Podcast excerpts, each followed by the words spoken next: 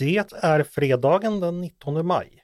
Jag heter Andreas Eriksson och du lyssnar på Ledarredaktionen, en podd från Svenska Dagbladet.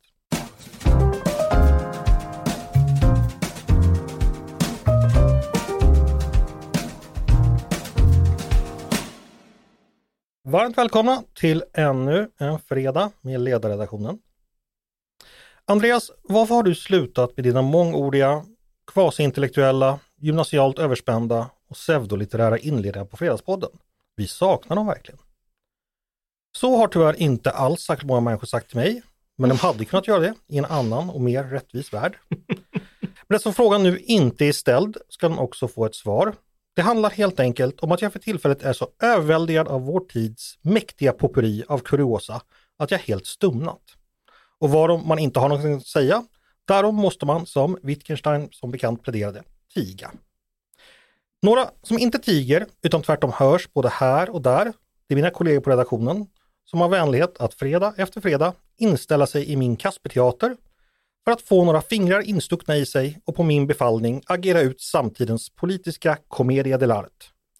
Och just denna veckas Il Dottore, La Signora och Harlekin heter Peter Wemblad, Paulina Neuding och Mattias Svensson. Varmt välkomna! Grazie mille! Hej, vi är som den sene Wittgenstein redo för lite språklekar. Paulina, du skrattade igenkännande över de där litterära referenserna. Commedia mm. är det en favorit? Givetvis. Mm. Har du haft en bra Kristi himmelfärd? Mycket, det var väldigt soligt och trevligt tyckte jag. Mm. Du tillhör väl inte de som säger Kristi flygare hoppas jag? jag skulle aldrig komma på tanken. Nej, det låter bra det. Peter, hur är det på, på din front? Ja, tandverk. Tandverk? Ja, det känns väldigt... Eh, jag tror att det är för att jag har suttit och redigerat en artikel om 1700-talet. Blir... Var det så dåligt skrivet så du skar tänder och fick... Eh... ja, jag vet inte vad det är som har hänt. Men eh, det är lite irriterande. Ja. Nej, när du berättade tidigare, jag sa det låter ju 1400-tal så det är kanske någon svartråtta som har bitit det där i någon klosterruin i Visby. Ja, precis. Du får hållas isolerad tills blåsorna i armvecken går ner. eh, Mattias, har du haft en bra folknykterhetens dag? Eh, ja, den var trevlig. Den firades både in och ut. Ja. Hur bekämpas folknykterhet bäst? Eh, ja, men en kall öl i sommarvärme tycker jag väl passar bäst. Mm. Det låter bra. Eh, ska vi sätta igång? Mm. Det har ju som vanligt varit full fart på veckan, så vi ska försöka brinna, bringa reda i det vi hinner. Och jag tänkte vi skulle börja med eh, mer kriminalpolitisk debatt, rättspolitisk. Det har vi gjort eh, många gånger tidigare, men det händer ju ständigt saker. Igår gick ju sociala medier och diverse pandits igång på den eh, efter en intervju med justitieminister Gunnar Strömmer i Dagens Nyheter. Och budskapet från ministern där, det var riktigt kärvt. Läget i Sverige är betydligt värre än han trodde. Så här sa han. Brottsligheten tränger djupt ner i åldrarna och vi har en ordning som är utformad för en helt annan verklighet. Det är en fördjupad insikt som gjort mig omskakad.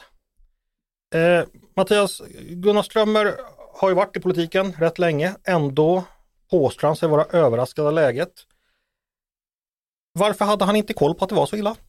Eh, därför att jag tror att eh, de flesta Eh, när, när man tittar närmare överraskas och måste vara beredd att överraskas hela tiden. Det är någonting väldigt slående som man behöver påminnas om med det antal skjutningar vi har och hur långt ner i åldrarna det har sjunkit. Det är en förändring som sker år för år, månad från månad. Gängen anpassar sig hela tiden i sina arbetssätt och efter tillslag och annat. Så, eh, så den som inte är beredd att bli, eh, bli överraskad kommer, kommer liksom inte eh, att, att vara alert. Så du tror ministern, han överdriver inte här utan det, det, det är på riktigt han har blivit negativt överraskad? Ja, det har ju förändrats snabbt. Bara de senaste rapporterna med, med ålderskartläggningar och sådär från Brå eh, kring skjutvapenvåld för bara några år sedan har ju blivit helt annorlunda på, eh, på bara det senaste året. Mm. I den omtalade intervjun så talas det också om sänkt straffmyndighetsålder och vi vet ju att en sån ska utredas, det, det står ju redan i Tidöavtalet. Eh, nu talade eh, minister Strömmer om att den nya kommer hamna som han uttryckte någonstans mellan 12 och 15 år. Eh, vad tycker du Mattias? Bör frågan utredas och var bör man i så fall landa? Jag tillhör ju de som tyckte att eh, det, där låter ju groteskt när man bara såg rubrikerna och så såg man liksom eh, alla regeringstjänstemän lojalt trumma ut det här med, med liksom det vanliga liksom att ja, eftersom brottsligheten är så hemsk så är varje medel tillåtet liksom sådär. Så det lät som den vanliga. Men om man tittar på de faktiska förslagen så blev jag faktiskt rätt eh, eh, ja, det var, det var Gunnar Strömmer förslag liksom. Det, vad är det man vill göra och kunna göra juridiskt? Det handlar till exempel om att kunna eh, ta en mobiltelefon och eh, titta vad som är i den bland 12-åringar som, som är involverade i organiserad brottslighet. Så är det, men, men också det här hänger ihop med att även straffmyndighetsåldern ska ju utredas. Det står ju i Tidöavtalet. Ja, ja, men man behöver sänka straffmyndighetsåldern som jag förstår det för att kunna göra den här typen av saker. Mm. Eh, och och det, är, det är vad man ska använda det till. Det, det, det handlar inte om att, eh, om, om, att liksom poliser ska jaga tolvåringar generellt. Liksom. Då tänker man förstås så här, om man då sänker eh, straffmyndighetsåldern till 12 år och eh, gängen anpassar sig, som du säger, eh, ja, det är ju lätt att tänka så att då blir även de här dränguppgifterna att bära eh, narkotika och vapen och sådär, det överlåts till 11-åringar och man kan inte sänka hur länge som helst förstås. Nej, nej det kan man inte, men, men samtidigt det kan inte de heller eh, i, i, all, eh, i all förlängning. Liksom. Det, det, blir ju en avvägning, men det är klart, det är ett steg ut i det okända. Gängen kommer självklart att anpassa sig också till det här, men på vilket sätt, det vet man inte riktigt mm. ändå. Eh, så jag, jag, jag, förstår, jag förstår problematiken, men men det finns ju någonting här att göra, för vi har sett inte minst att, eh, att eh, gängen delegerar. Tidigare var det ju de tuffaste och ledande som hade vapen och sköt ihjäl folk för man skulle demonstrera sitt våldskapital. Nu har ju det delegerats till de som är lägst i rang och de som är yngst därför att de inte har samma straffskala. Vilket ju visar att gängen är mycket känsliga för vilka påföljder de står inför. Och det är ju, det är ju dels så att när man då eh, skärper straffen för de här vuxenbrotten så är det dels rätt och proportionerligt i sig. Men det är ju också ett skydd mot, mot den här eh, delegeringen neråt, att man täpper till det. Gängen svarar på det incitamentet helt enkelt. Eh, ja, det har vi ju sett. Vi hoppar över till, till, till Paulina, för jag vet mm. ju att du har ju också bevakat frågan länge. Du är ju dessutom jurist. Eh, mm. Bör straffmyndighetsåldern sänkas, tycker du? Ja, och jag tycker att Mattias har helt rätt. Det... Och säg det igen. Mattias har helt rätt eh, denna gång. Ja. Eh, nej men det är, det är uppenbart att när man har en situation där gängen aktivt drar in barn i det här.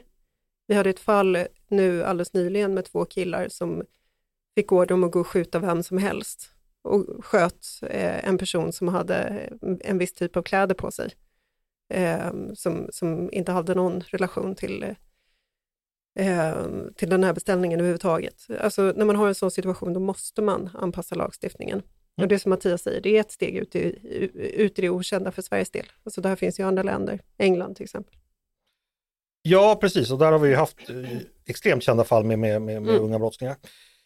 Eh, Peter, vad säger du den här ökade repressiviteten? Ett nödvändigt ont brukar ju regeringen beskriva den som. Eh, delar du den uppfattningen? Ja, det gör jag, men jag tycker att Mattias sista poäng är väldigt viktig. Att det är inte bara repression. Alltså det här är inte liksom bara ett sätt att så här, bura in 13-åringar utan också ett sätt att skydda 13-åringar. Mm. Eh, för att man gör det lättare för dem att vad ska jag säga, hålla emot trycket och svårare för de äldre kriminella att delegera neråt i åldrarna. Mm. Mattias, vi pratade lite innan om det här och då lyfter du en risk för att alltså en repressiv retorik och opinion skapar kanske väl stora förväntningar på vad som egentligen kan åstadkommas, vilket också kan förebåda en besvikelse. Eh, kan du utveckla det lite, hur, du menar det? Eh, ja, men det blir lite grann eh, om, om man, man såg liksom på Eh, i sociala medier, liksom sådana vad, vad, vad hemskt ska kunna komma nu, liksom? ska, vi, ska vi låsa in tolvåringar för, för varje association och, eh, och liksom ska vi övervaka dem, eh, ja, vad kommer att hända? Man ser liksom tuffa polismän mot, mot liksom taniga, mm. knappt, ja inte ens tonåringar. Eh, Och eh, och sen så ser man folk som bara eh, är beredda att försvara allt det här liksom urskillningslöst därför att läget är så allvarligt och sådär. Att det, det är liksom två polariserade läger som, som lite grann förblindats och, och då just, just därför blev jag eh, glad att se Gunnar Strömmer närma sig det här med just det allvar som, som krävs också i återhållsamhet. För vi har en opinion som kanske inte har allt för mycket emot att muskulösa poliser släpar in 12-åringar i fängelse för de tror att det verkligen om de har annan etnicitet och annat så att det inte ja. drabbar din ingrupp. Jo, jo men, men man tror verkligen det, att det, finns ju, det finns ju mm. definitivt den typen av, av reflexer där ute som man inte ska mata för mycket. Mm. Uh, ja, okej. Okay. Eh, sen är det ju förstås den stora frågan, kommer det här att hjälpa? Det är ett steg ut i det okända, säger ni. Uh, Paulina, vad, vad, vad ska vi ha för realistiska förväntningar? Väldigt blygsamma förväntningar eftersom problemen är så pass omfattande. Men eh, det här är, det, det, det, är som vanligt, alltså det här står på två ben. Det är repression och det är sociala insatser. Och sociala insatser behöver inte vara att man tilldelas en socialsekreterare som, som inte har så jättemycket verktyg, utan eh, jag tycker att en jätteviktig social insats är att skolor ska vara väldigt vaksamma, till exempel på gangsterrap. Barn som lyssnar på gangsterrap ska, ska få ett samtal hem från lärare och rektor, därför att det, det är ett tecken på att någonting håller på att gå väldigt illa. Mattias, nu är det dags för eh. dig att återgälda komplimangen till Paulina och säga att hon har rätt. ja, det här är kanske inte en, en åtgärd jag tror på. Jag, jag förstår vad Paulina Nej, far alltså, efter. Här, att, att mm. vara vaksam på mm.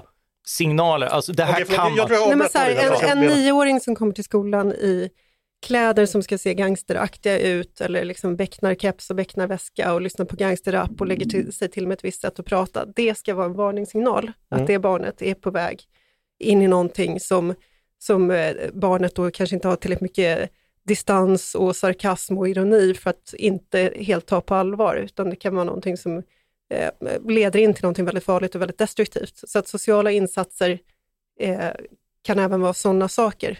Mm. Jag nu inte, har Paulina med ja, men, här, Jag säger inte att Andreas Eriksson inte får lyssna på gangsterrap, det får du göra, för du är vuxen, du klarar av det och så vidare.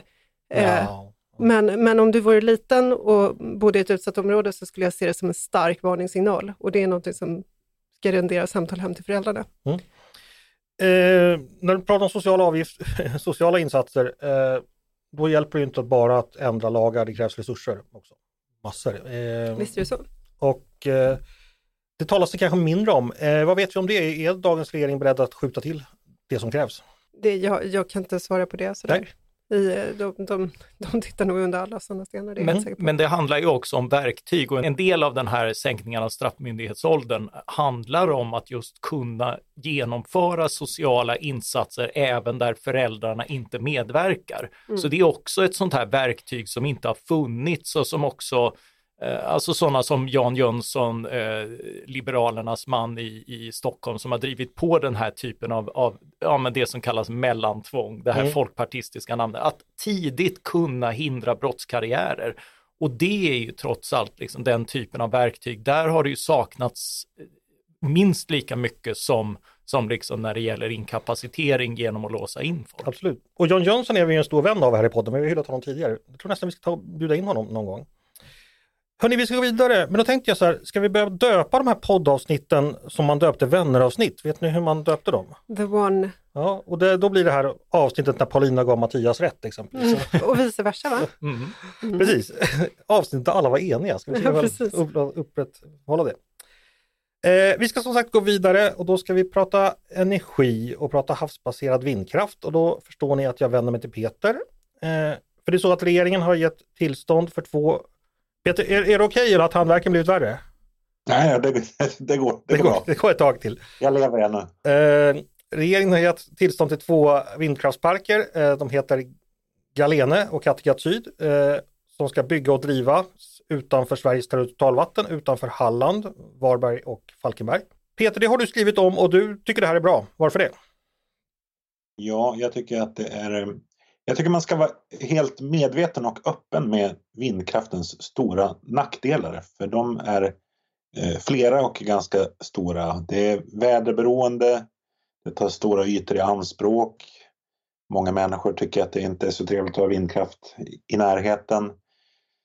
ja, havsbaserad vindkraft stör både yrkesfisket och militärens verksamhet. Men det här måste liksom vägas mot fördelarna med att få mer elproduktion. Eh, och jag tycker att i det här fallet så överväger fördelarna. Mm. Eh, din text hyllar ju också en person som heter Brittis Bensler. Vem är det? ja, hon är landshövding i Halland. Eh, det jag inte skrev i texten det är ju att hon är också eh, från Gotland. eh, nej men, för, ja men för regeringen fattade ju det här beslutet rätt mycket tack vare att, att Länsstyrelsen i Halland rekommenderade regeringen att säga ja till de här vindkraftsparkerna. Och det var inte alls givet därför att på Länsstyrelsen i Halland, liksom på alla andra länsstyrelser i Sverige, så finns det väldigt röststarka naturvårdsexperter som naturvårdshandläggare som gärna vill säga nej till det mesta och det gjorde de även i det här fallet. Men då så tyckte Brittis att eh, absolut, det finns nackdelar, men energifrågan, att vi kan producera mer energi, väger tyngre och eh, gick därför emot sina egna experter. Mm. Eh, Brittis är från Gotland. Ja, eller hon har varit politiker, vänsterpartistisk politiker på, på Gotland. Vi satt faktiskt i samma eh, nämnd, hon och jag. Kanske den skickligaste politiker jag träffat. Är ni släkt? Nej, det är vi inte.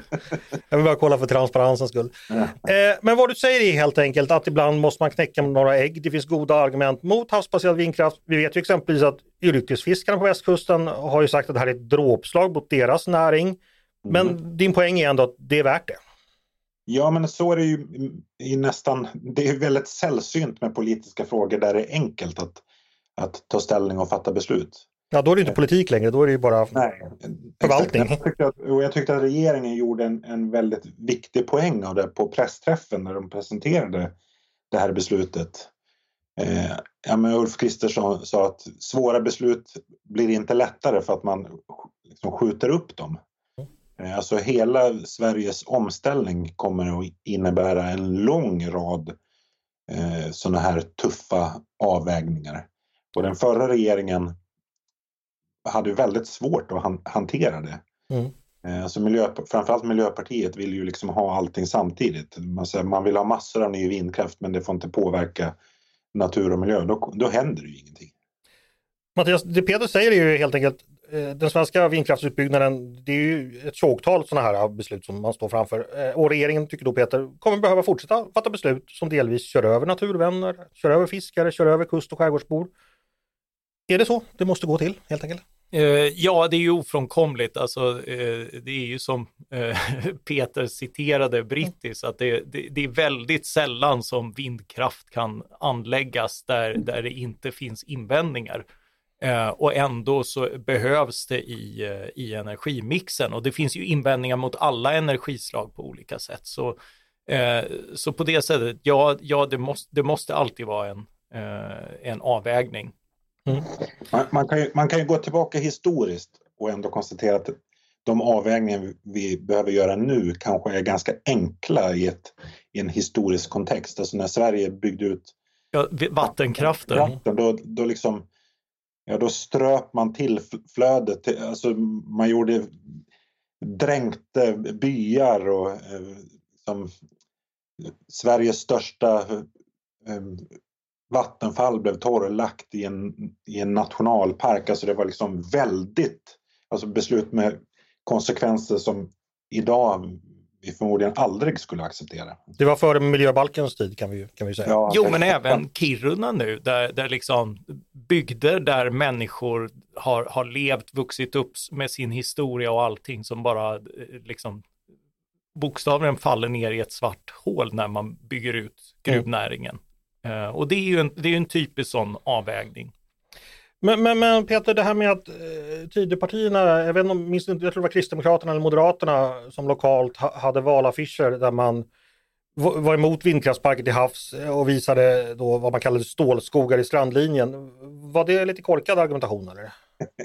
ja, alltså jag, jag respekterar att man är, är emot vindkraft men man kan väl säga att de bilderna som distribuerades var inte riktigt överensstämmande med verkligheten. Var de fake news alltså menar du? ja, det kan, vara, det kan man lugnt säga. Ja, okej. Okay. Eh, men okej, okay, det, det, nu har det här beslutet fattats. Eh, det kommer följas av fler. Peter, vad, vad, tror du? Hur mycket havsbaserad vindkraft kommer den här sittande regeringen under mandatperioden behöva ge godkänt för?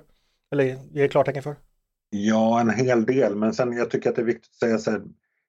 Regeringen gav faktiskt inte tillstånd. Regeringen gav klartecken, men det är fortfarande en hel del fallgropar kvar för både de här två vindkraftsparkerna och andra. Alltså, ja, som våra lyssnare säkert vet är ju miljöprövningar otroligt komplicerade saker där det kan ta stopp mm.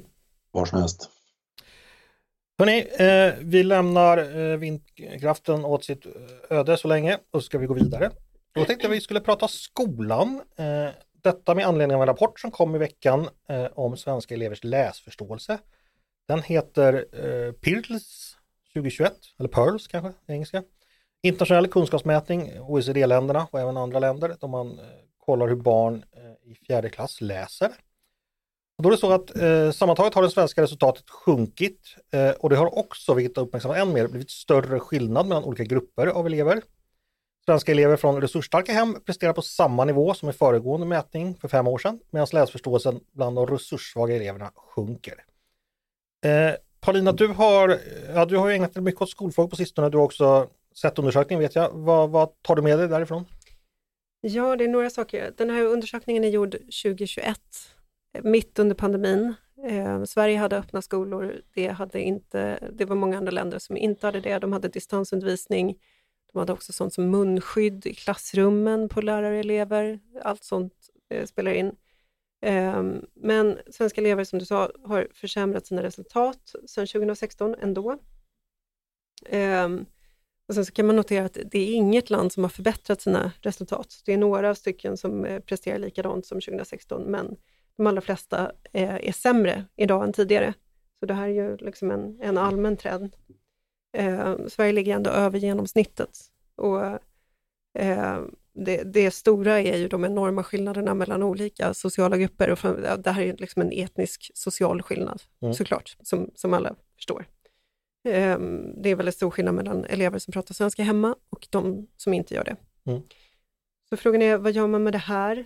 Um, jag såg att Gabriel Heller Salgren som är skolforskare, han har twittrat att det här betyder att hela fallet um, kan uh, hänföras till migrationen. Det förklaras av migrationen uh, och att Sverige pres uh, presterar bäst av alla OECD-länder när man jämför lika med lika. Mm.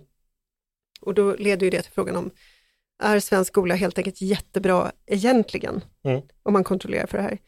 Och det tänkandet, eller den logiken, eh, skulle väl jag protestera mot, därför att det, det, går liksom inte bara att säga så här, om vi kontrollerar för invandringen så, eh, så är den svenska skolan bra, därför att det är den realitet vi har. Alltså, mm. Om man kontrollerar för invandringen så har Sverige inga större problem med skjutningar. Vi har inga större problem med kriminella gatugäng. Och kontrollerar man för invandringen från andra delstater så har San Francisco inga problem med hemlöshet och mm. uteliggare. Inga större problem. Eh, så att det, det, går inte riktigt att säga så ens analytiskt, att, att det här inte spelar någon roll. Utan uppenbarligen är det så att migrationen har försatt Sverige och den svenska skolan i en situation där man står inför prövningar som man inte klarar. Och här ser vi resultatet. Och det är förstås, nu har vi en femtedel av svenska elever som inte kan läsa ordentligt vid tio års ålder. Mm. Och det var du tar med dig, alltså helt enkelt, skolan har fått en uppgift eh, som den inte klarar av och det är det viktiga mm. vi måste förhålla oss till. Och eh, läsförmågan följer hela OECD. Det kommer tarva en massa forskning att ta reda på vad det beror på, men jag föreslår redan nu att det är skärmarna. Till stor del. Eh... Sluta fnissa Mattias, tyst i klass. eh, ja, men vi bollar vidare till, till fnisspojken då. Eh, berätta, berätta, för alla vad du, berätta för alla vad du fnissade åt Mattias. Nej men alltså, eh, det är ju ganska kärva budskap från Paulina här. Håller du med Mattias? Delar du hennes analys? Eh, ja, det är jag väl lite grann tvungen till för jag, jag har inte läst studien, eh, mm. så jag, jag, har inte gjort min hemläxa. Eh, jag fnissar igenkännande åt att det ofta är skärmarna som, eh, som kommer upp i, i de här sammanhangen. Mm.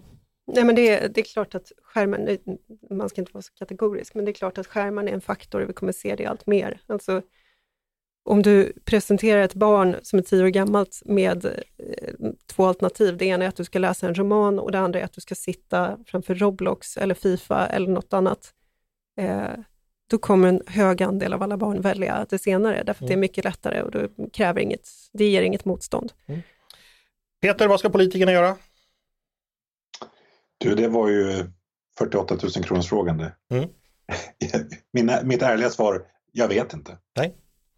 Eh, Paulina tycker i alla fall man ska utreda. Vi behöver mer kunskap snabbt. Tillsätta en utredning, det är alltid, nej, det vet jag inte. ett bra svar när man eh, Nej men alltså det finns, Sverige, vi, vi står inför samma utmaning som internationella skolor gör. Mm. Eh, vi har ett elevunderlag där väldigt många inte pratar svenska hemma och då får man ta till sig av de bästa metoderna från internationella skolor kanske möjligt att man får starta klasser där en klass måste börja med att lära sig svenska och sen har man en svensk klass där man kan börja med annat. Det, det är liksom så, så internationella skolor opererar och, mm. och tar till sig de, de bästa tecken. För jag menar, några av världens bästa skolor är ju internationella och har ett väldigt internationellt elevunderlag och då får man se hur de jobbar. Mm.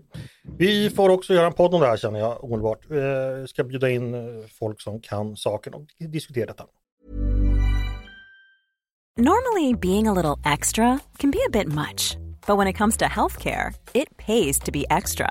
And United Healthcare makes it easy with Health Protector Guard fixed indemnity insurance plans. Underwritten by Golden Rule Insurance Company, they supplement your primary plan, helping you manage out of pocket costs without the usual requirements and restrictions like deductibles and enrollment periods. So when it comes to covering your medical bills, you can feel good about being a little extra. Visit uh1.com to find the Health Protector Guard plan for you.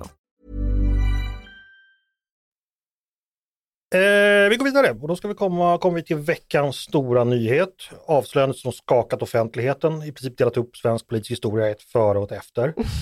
Ingen pratar om någonting annat. Gathörnen samlas vilt grälande grupper av intellektuella som stöter och blöter. Eh, samma sak i mataffären och bussarna. När man hämtar sig på sina barn så är det det här man får frågor om, likaså när man står i brödkön eller besöker partimötet i den lokala kretsen. Kort sagt, alla är där.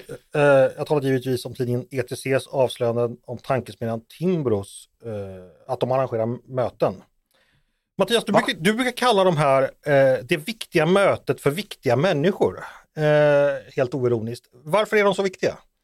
Nej, alltså det var, ju, det var ju när ni började gå på dem och var inbjudna på neotiden. Ja, jag var aldrig så... inbjuden på neotiden. Uh, ja, det är möjligt. Ja, och, och, uh, och då gjorde ju Paulina en poäng att nu skulle hon gå och möta viktiga människor. Så då blev det liksom det här mötet för, för viktiga människor. Jag, jag, minns ju mest att de hade väldigt bra frallor, så hade man tur så blev det frallor över till oss stackars åsiktsproletärer som slet vidare med att göra tidning. Men, men det låter, du har inte varit där på de här mötena alltså? Jag tror jag har varit på två.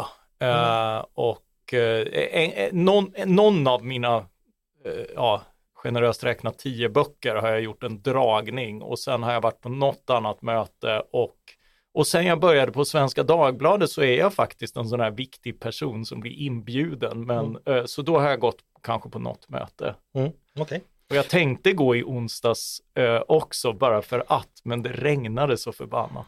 Då hade du också kunnat bli fotad underifrån i det här liksom skurkperspektivet. Mm. Precis, för, för, för att äh, gräva... Ja, det är väl en av behållningarna. Äh, grävreporterna från, från ETC, de stod där med sina spadar och äh, kunde ta, livesända rent av tror jag, när folk anlände till mötet. Så då, mm. Mattias, det hade, du hade väl kunnat komma... Ja, då hade det blivit liveshow.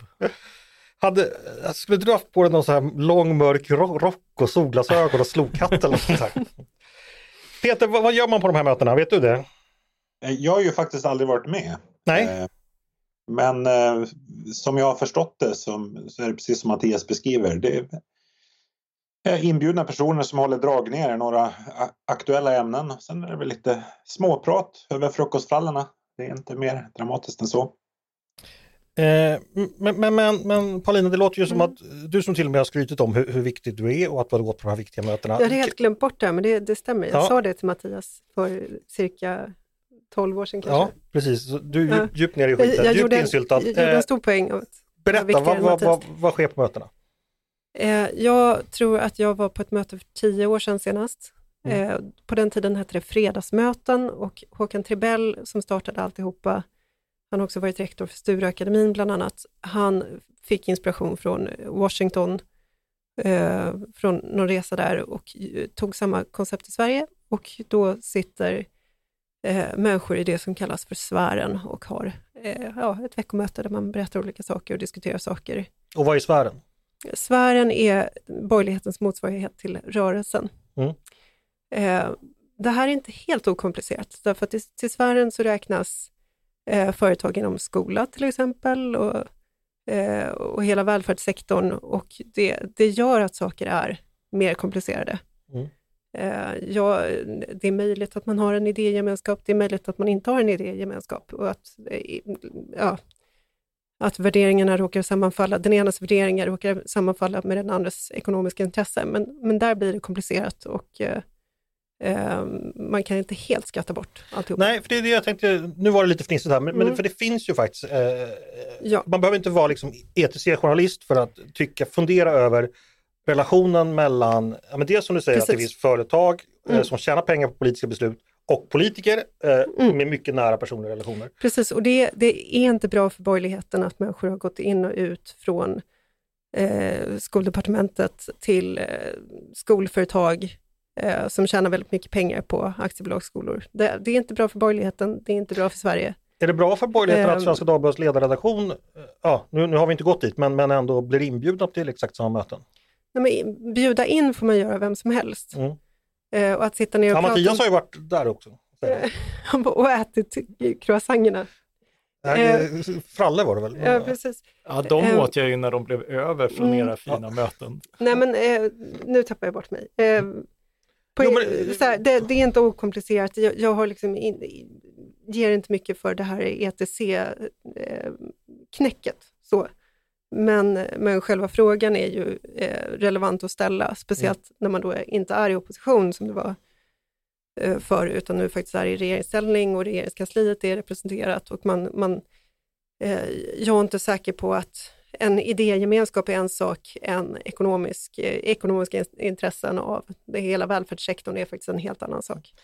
Jag tyckte eh, ETC-knäcket eh, var bra för att jag upptäckte, jag googlade faktiskt, att så här, har inte det här det påstås att det här var hemligt, så kollade jag, det här mm. måste ju folk ha pratat om för det är så välkänt för oss. Mm. Men det har faktiskt inte skrivits om så det, det, är väl alldeles utmärkt att det kommer ut. Jag, jag tycker, men, ja. alltså det, det, det, är bra, det Timbro gör är jättebra och jag mm. tycker att det är bra om det finns en stor transparens kring det hela. Liksom. Det och för min del så tar jag jättegärna fyller poddar med att berätta om Timbros verksamhet liksom, för att mm. det är nog viktigt. Peter, du tyckte det här avslöjandet var, var, var fånigt, skrev du på Twitter. Ja, men alltså jag tycker inte heller att det är något... Eh, jag delar helt Paulinas uppfattning att det finns en problematik med liksom de här täta banden mellan de privata välfärdsföretagen och, och eh, borgerligheten. Eh, men just sensationsrubrikerna kring det här mötesformatet som inte har varit hemligt. Det har, det har möjligen inte varit så väldigt omtalat utanför sfären men det har ju aldrig varit ett hemligt möte. Nej, det har det, det var ju liksom en, det var ju en, en men det var ju, Dagens ETC, det gör de ju ofta, alltså de vrider ju upp volymen på sina sensationsrubriker så att det liksom skär i, alltså de skulle kunna göra en, en skandalrubrik av att någon har ätit en helt vanlig lunch. Liksom. Mm. Mm. Men Håkan Trebell skrev ju om det här i sin bok, eh, så att det, det har inte varit någonting hemligt. Ja, det har stått i verksamhetsberättelser. Ja, precis. Det har inte varit hemligt på men, det sättet. Men jag tycker ändå liksom att men, någon men politisk reporter borde ha skrivit om det tycker ja, jag. För att... Absolut, någon seriös politisk reporter borde ha skrivit om det. Och, och sen Chatham House Rules är ju lite så här... Fast vad ska, vad ska man skriva en nyhet om? Alltså, här, ja, det, det, här, det finns en, ett, mötes, en mötesform, ett mötesformat, en seminarieformat hos Timbro på på onsdag morgon. Alltså det finns liksom tusen mötesformat mm. och seminarieformat i Stockholm som människor går på varje vecka. Så det fattas ju inga beslut på de här. Nej, Nej. men det, det, är in och ut från departementet till de här företagen. Det Fast det har ju inte med just onsdagsmöten att göra. Nej, nej, nej men, men det blir liksom en formalisering av det här. Eh, det är väldigt mycket pengar. Det är, det är en handfull människor som har gjort sig väldigt stora förmögenheter på ett system eh, som sen inte levererar den välfärd som skattebetalarna kan förvänta sig. Mm. Jag tänker särskilt nu på skol, eh, skolsektorn, men det finns ju andra också.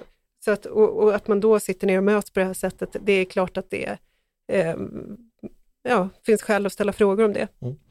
Jag tänker så här, eh, vad Timbro och sfären har gjort eh, tycker jag är helt fantastiskt. De har gjort Sverige till ett mycket, mycket, mycket bättre land på, på många sätt. När jag först kom i kontakt med, med, med Timbro och sfären liksom, eh, som, som, student, då var det första man berättade sin stolta historia. Liksom, att här kommer det var vi som en gång i tiden räddade Sverige från planekonomi i princip, liksom, vilket är sant till, till viss del. Timbro är så jäkla, eh, vi, vi berättar gärna den här storyn för varandra, men det kanske är någon story som man borde vara bättre på att berätta utåt, eller så är det ingen som vill lyssna, för det är liksom en så här bortglömd Fan, vi borde ju ha en tv-serie som handlar om Timbro. Varför har inte Netflix gjort det? För det är ju en bra story liksom. Alltså, det... men, men, ja, nej, men, alltså, ja, det är ja, jättetöntigt att högern skulle göra en tv-serie. Nej, nej, men det finns... Fattar vad jag menar? Det, det, det, har gjorts jätte, det kanske jag också skulle sagt, det har gjorts jätteviktiga insatser genom Timbro, genom ja. sfären och genom allt det där. Eh, inte minst Neo tycker vi. Ja. eh, men, eh, men den här frågan är, liksom, den är mer komplicerad. Ja, ja men just det. Mm. Men, men, men jag menar det här med liksom att Eh, för det har ju alltid låtit så, liksom, Olof Palme orerar ju liksom om uh, illviljans kolportörer och vad det var. Liksom, så att, eh... Där samlas de borgarna och konspirerar för att lägga ner välfärden eller snarare bygga ut den, men eh, i deras eh, fickor. eh, precis, Timbros eh, enträgna svartmålning av Olof Palme har gjort att han till och med parodiseras 30 år efteråt i en Svenska Dagbladets ledarredaktionspodd. Men du förstår Andreas, det är, bara, det är bara en tidsfråga innan någon av ETC-reporterna pitchar en, en, eh, en, dokum, eller en, en serie om det här för SVT. Ja, precis, men, men, men då kanske det inte blir eh, ja, jag, riktigt... Ja, Mattias, jag, jag har ju faktiskt varit på ett eh, möte med de här originalet i Washington, Americans for Tax Reform. Åh, oh, the plot thickens. Ja, ja. Eh, 2007 var jag över. Mm. Eh, och lärde dig amerikanin. Mm. Och lärde dig amerikanska metoder? Mm. Eh, nej, men, nej men det var ju liksom, det, det som slog mig då var liksom hur, eh, för det var på det här med, man var väldigt ekonomiska med hur man framställde sig. I Sverige är det ju så här, nej, jag vill inte ha någon etikett, för vi tror liksom att om någon får en etikett, då är det slutet på diskussionen. Det, då tror vi inte att en människa är mer. Är du liberal eller är du konservativ eller så här, så är allt sagt och det finns absolut inget ond eller god. Liksom. Eh, men i USA är man ju inte rädd alls, utan där var det liksom så här, Uh, I'm, I'm from this and that and I'm pro-gun and pro-life uh, eller liksom uh, pro-choice. Och, och liksom, man var väldigt generös med etiketter just för att man var ekonomisk med folks tid och sen så gick man på det väsentliga. Liksom. Det var någon som Eh, någon libertarian som gillade gambling och ville ha liberaliserade lagar och, och någon, eh, någon som var liksom från någon sån här, eh, ja men liksom, eh, de skulle få folk att eh, ha, ha sån här man, man ska avstå från sex som preventivmedel och sånt där. Så, alltså eh, samma liksom blandning av liksom konservativt, liberalt och sånt där. Alla som ville sänka skatter var, var det en koalition för. Så att, om man gick på de här mötena så förde det med sig att man fick avstå från sex efteråt på grund av... nej, det behövde nej, det var man bara, inte. Men, det var men, men, ja, ja, nej, men det, det kom var, automatiskt med. Ja, ja, du blev inte så sugen. Fungerar Timbros onsdagsmöten likadant? Att har man en gång varit där? Vi, vi såg vart du var på vägen. Ja, ja. Vi, vi, vi bryter nog där tror jag. Eh, finns det något mer att säga där? Jo, men jag känner att vi i podden borde prata mer om, om Svären och om Timbro och vi har ju alla våra erfarenheter därifrån och det kanske inte är så mycket allmänbildning som vi ibland tror, vi som har jobbat med det. Det är bara... Men jag, jag kan göra ett avslöjande, Andreas. Ja, eh, är det Chatham House Rule nu eller får jag Nej, säga, prata vidare? Det, det är faktiskt så att eh, när vår nuvarande justitieminister Gunnar Strömmer hade varit, han jobbade ett halvår var det var på Institute for Justice i Washington som blev som man säga, förebilden för Centrum för rättvisa som han startade sen han kom tillbaka till Sverige. Han var ju också på de här eh, mötena. Eh, så att redan 20, vad blir det nu, 2001 så startades det faktiskt eh, för, så, var det, så skapade det var han och jag och någon till som, som skapade ett sånt här mötesformat eh, hos Timbro, men som bara blev några gånger och sen så rann det ut i sanden. Men vänta, nu kommer jag på en sak. Generationen, generationerna, kommer ni ihåg dem? Mm. Vilken generation tillhör ni? Ja, jag var aldrig viktig nog för någon generation. Men jag var fjärde eller något sådär. Jag tror jag var sjätte generationen. Ja, För det här, jag minns inte. Jo, men det, det här började redan på 90-talet tror jag, när borgerligheten förlorade valet 94. Då ville man, Timbro, då behålla kontakten mellan folk som jobbat i regeringskansliet. Och då skapade man då första generationen så att man kunde fortsätta träffas. Och så fortsatte det, men jag undrar om inte onsdagsmötena är en liten förlängning av det rent av på något sätt. Jo, men lite grann tror jag att det har vuxit därifrån ja. också. För sagt, jag var då femte generationen kanske det var och vi träffades några gånger men sen så så dog det, det ut. Och den här generationsidén var väl i sin tur, det var väl Ulf Kristerssons idé? Ja, ekumeniken all, all, hette ja, det. Allt hänger ihop. Ja, men det kanske är ännu äldre. Det här kanske var redan efter den borgerliga valförlusten 1982 man Nej, jag tror att Ulf var den som... Det var det För det var, det var ganska kontroversiellt eh, att, att blanda in andra partier. Ett tag hade ju eh, Timbro mycket, mycket mer moderatstämpel. Ja. Och det var jättekontroversiellt i Folkpartiet. Oh ja. Eh, också. ja, alla de här med, med gammal liksom, socialliberal Tourettes var ju vansinniga. Ja. Hur, hur lät det då? Hur låter en socialliberal Tourette? Jo, men de här gubb-Tourette, liksom Nykander och de här, de sitter ju och tycker liksom att eh, Johan Norberg vill ha globalisering, han tycker barn ska svälta och sånt där, liksom satt de på fullt allvar. Mm. Mer, kan vi nämna några fler namn som du vill svartmåla? Nej, men Nej, du, du, du, är ju folkpartist, du ja, har ju ja. träffat de här.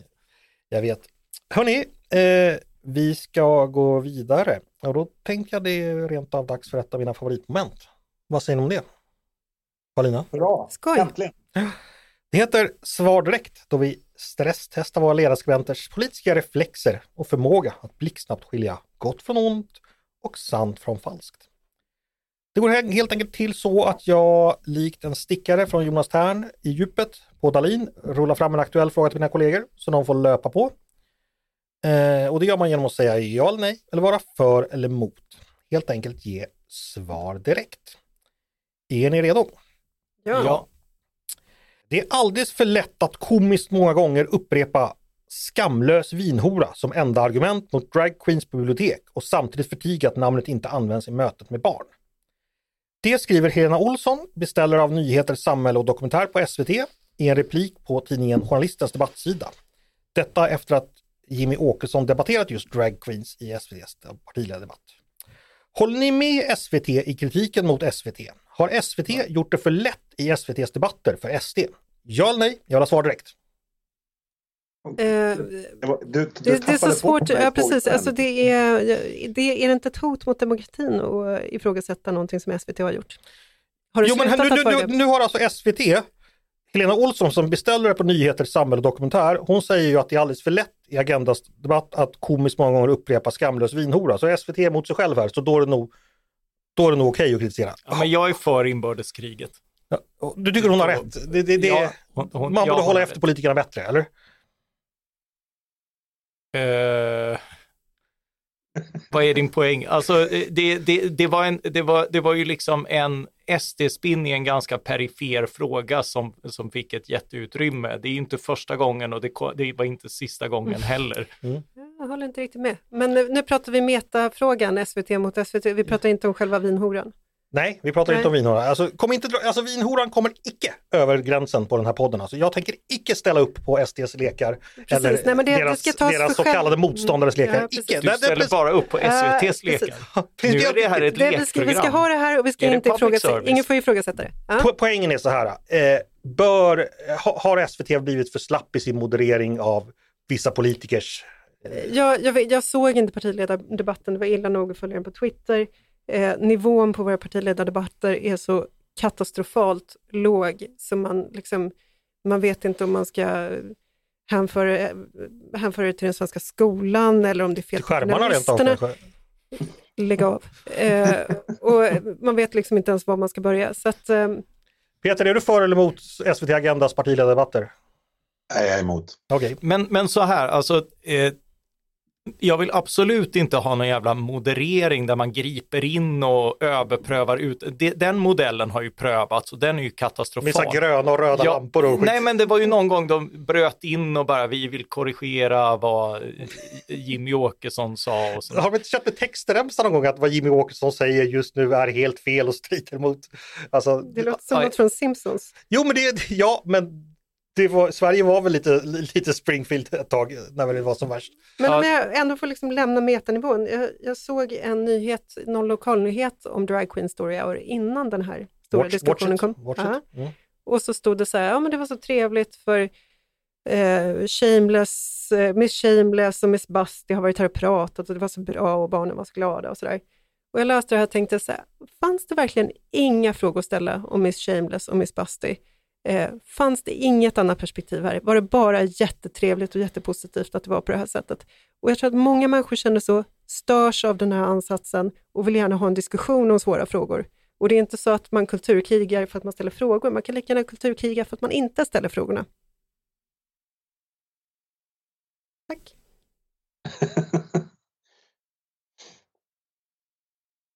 Vi ska gå vidare.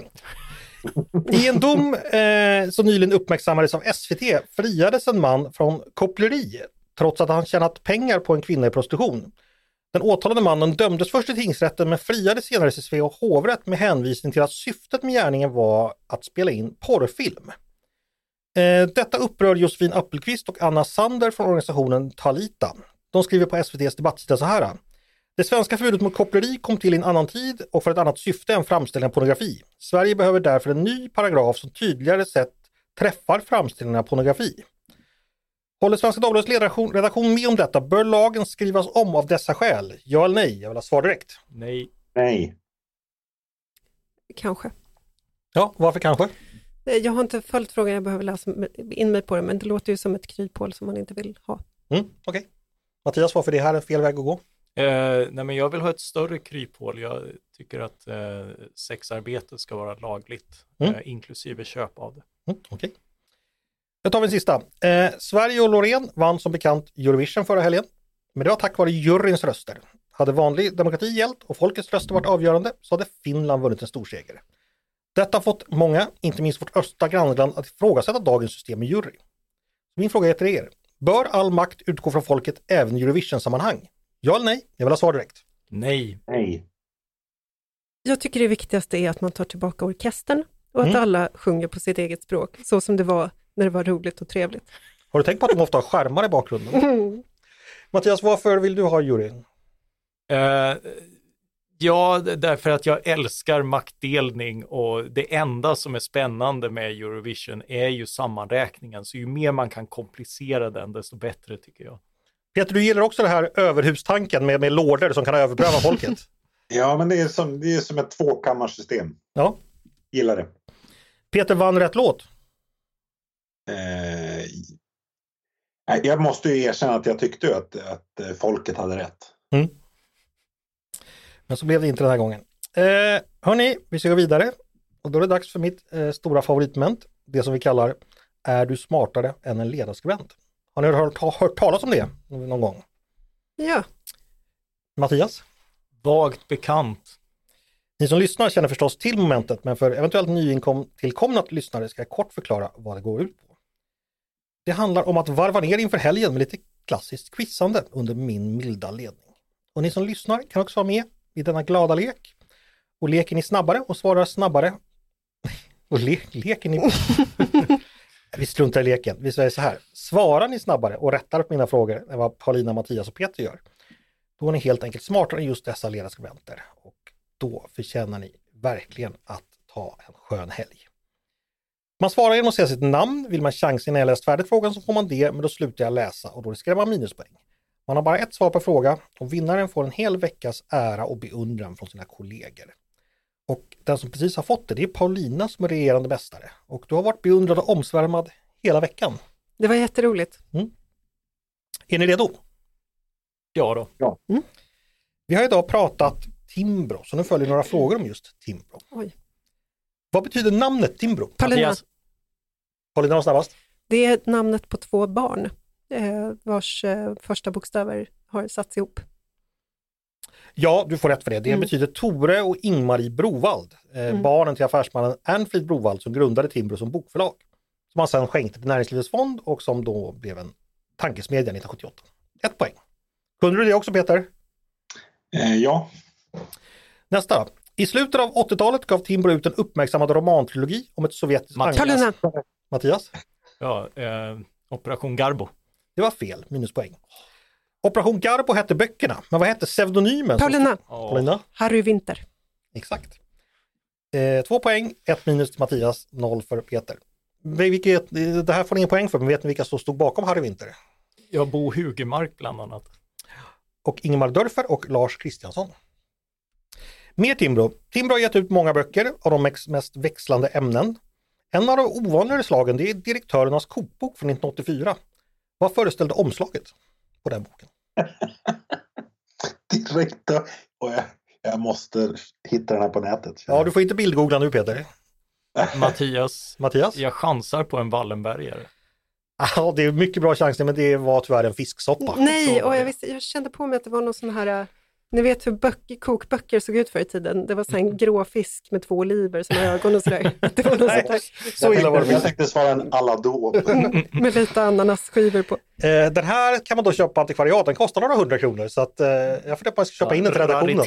Ja, verkligen. Minus två Mattias, nu, nu är du illa ute. Nej. Jag sa inte innan frågan var slutställd.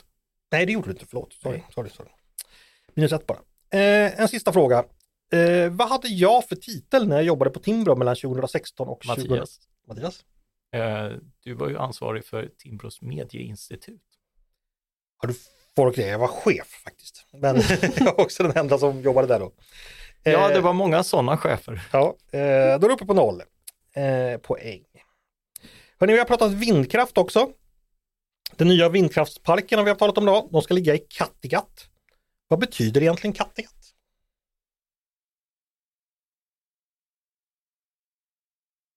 Oj, vilken bra fråga. Mycket bra fråga. Verkligen. Nästan lika bra som, som omslaget på direktörernas kokbok. Kan man, får man gissa? Ja, det är klart man får. Man riskerar ju ingen minuspoäng där. Ja, men man skämmer ut sig. Men Ja, men herregud, det har du redan gjort när, Mm, när du pratade precis. Miss Basti. Så. du, kommer få så, du kommer få så arga mejl, Andreas. Ja, ja. Det är, Det var ehm, nej, men GATT kanske har någonting med, det, kanske besläktat med gate på något sätt? Och då i så fall betyder katt, Kattegatt. Eh, någon öppning, liksom. Ja, och vad betyder förledet då? Katt. ehm, mm, nej, Nej, okej, hade du sagt att katt betyder katt, då hade du fått rätt. Men jag med. det, är, det är helt enkelt holländska och betyder, eh, gatt är besläktat med engelskans gate. Det betyder Ja. helt enkelt kattport eller passage som är så smal att den passar katter och syftar då alltså på de här svårnavigerade vattnen i. Jag, jag skulle ha fått rätt för det. Du kommer få jättearga mejl. Ja, men, men jag, jag, ja, nej, nu blir det så här. Motsvarande i Stockholms skärgård, skärgård har vi exempelvis Danziger Gatt, eh, som då porten mot Danzig. Numera, vad heter den staden nu- numera? Gdansk. Nice. Precis. Var ligger Danziger Gatt någonstans? Ja. Ligger mellan Mälsten och Nottarö. Ja, Eh. ja, jag hade det på tungan. Peter åker genom Danziger Gatt varje gång han tar färjan till och från Visby. Eh, Peter, är du vaken förresten? Ja, absolut. Men det här med sjöfararfrågor, det, trots att jag bor ute i havet så är det inte...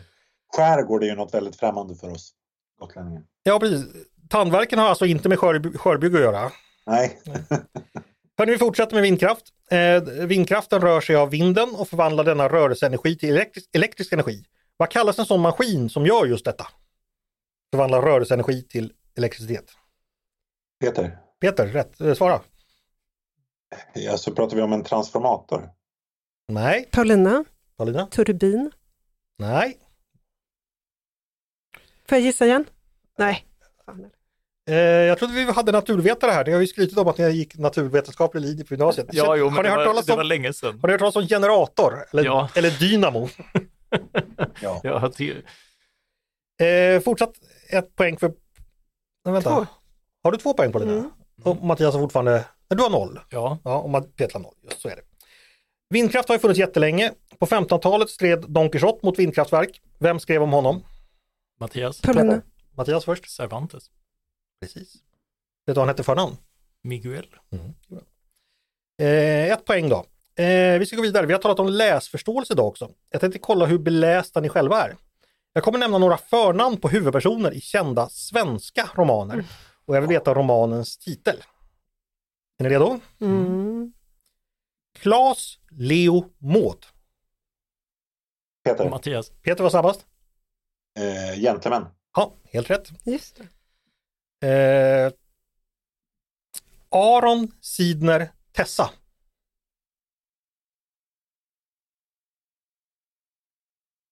Det var värre. Nej, det är Göran Tunström faktiskt, juloratoriet.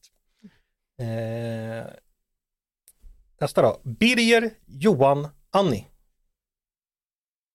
Oh, det här var ju bekant. Birger Johan Anni. Har varit aktuell faktiskt. Peter, Peter, händelse vid vatten. helt rätt. Eh, då har du uppe på två poäng. Den sista. Martin Lennart Einar.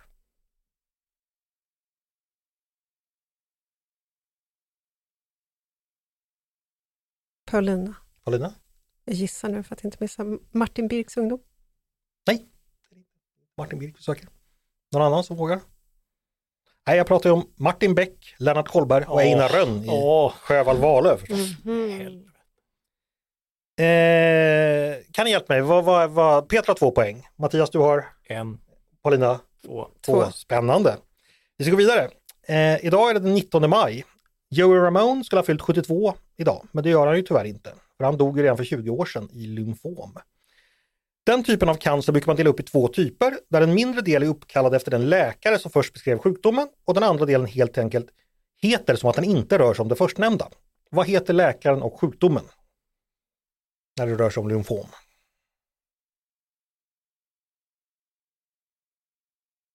Ingen som har? Min faster dog i det. Ja, Jag, jag kommer känna igen det när du säger det. Nej, Det heter Hodgkins och non-Hodgkins. Mm. Hade ni hört det? Nej. Nej.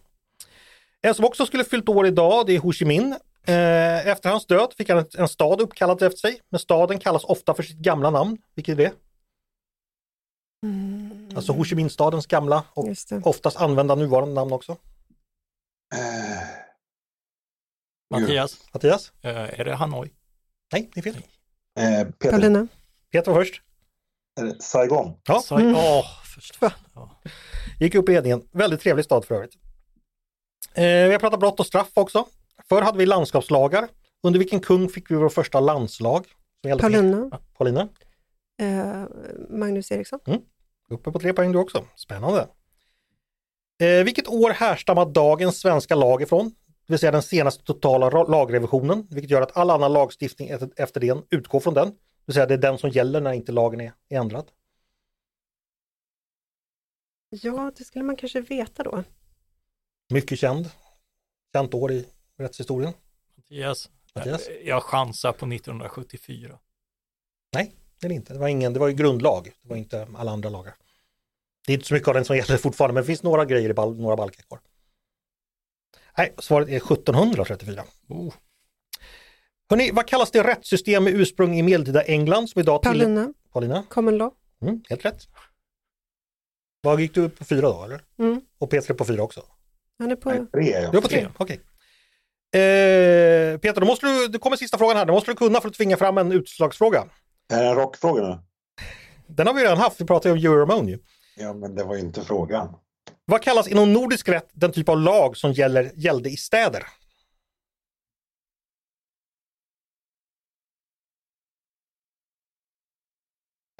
Det var mycket bildande det här. Mm.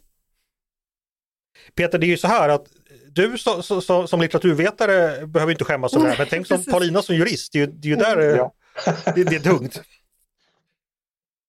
Nej, svaret är Bjärkörätt.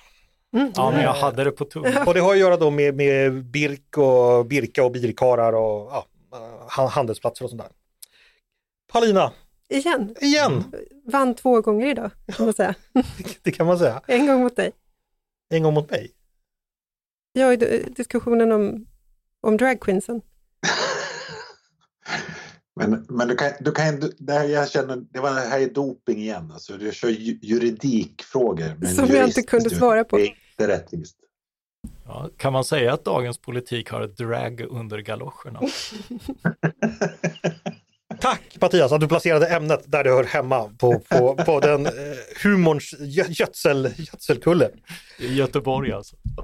Hörni, eh, det var allt vad jag hade för den här veckan. Eh, känner ni er nöjda? Har ni fått prata, prata ut om allt som ni har funderat om över i veckan? Ja, jag, känner, jag känner nu att vi måste skriva om eh, drag queens på, si, på ledarsidan bara för att få sätta den där rubriken. Drag under garage. den jävla... Alltså... Mm. Eh, nej, jag ska inte säga någonting mer. Hörni, vad trevligt det var att ha er här. Eh, tyckte ni det var, var trevligt att vara här? Tack detsamma, ja. Lady Busty. Tack så mycket eh, Paulina. Ja, nästa gång kanske ni ska få drag name istället för Commedia name. Vad skulle det vara? Skulle det vara roligt? Ja. ja. Hörni, eh, stort tack Paulina Neuding. Tack så mycket Andreas Eriksson. Tack Mattias Svensson. Ett nöje som alltid. Och tack Peter Wemblad. Tack, tack. Blev tandverken bättre eller sämre under inspelningen? Eh, ja, men jag har tagit en Alvedon så det blev bättre. Mm, det låter bra. Stort tack till er som har lyssnat också på dagens avsnitt av Ledarredaktionen. En podd från Svenska Dagbladet. Stort tack för idag! Eh, dagens producent, han heter som vanligt Jesper Sandström. Jag heter som vanligt Andreas Eriksson. Och jag hoppas som vanligt att vi hörs snart.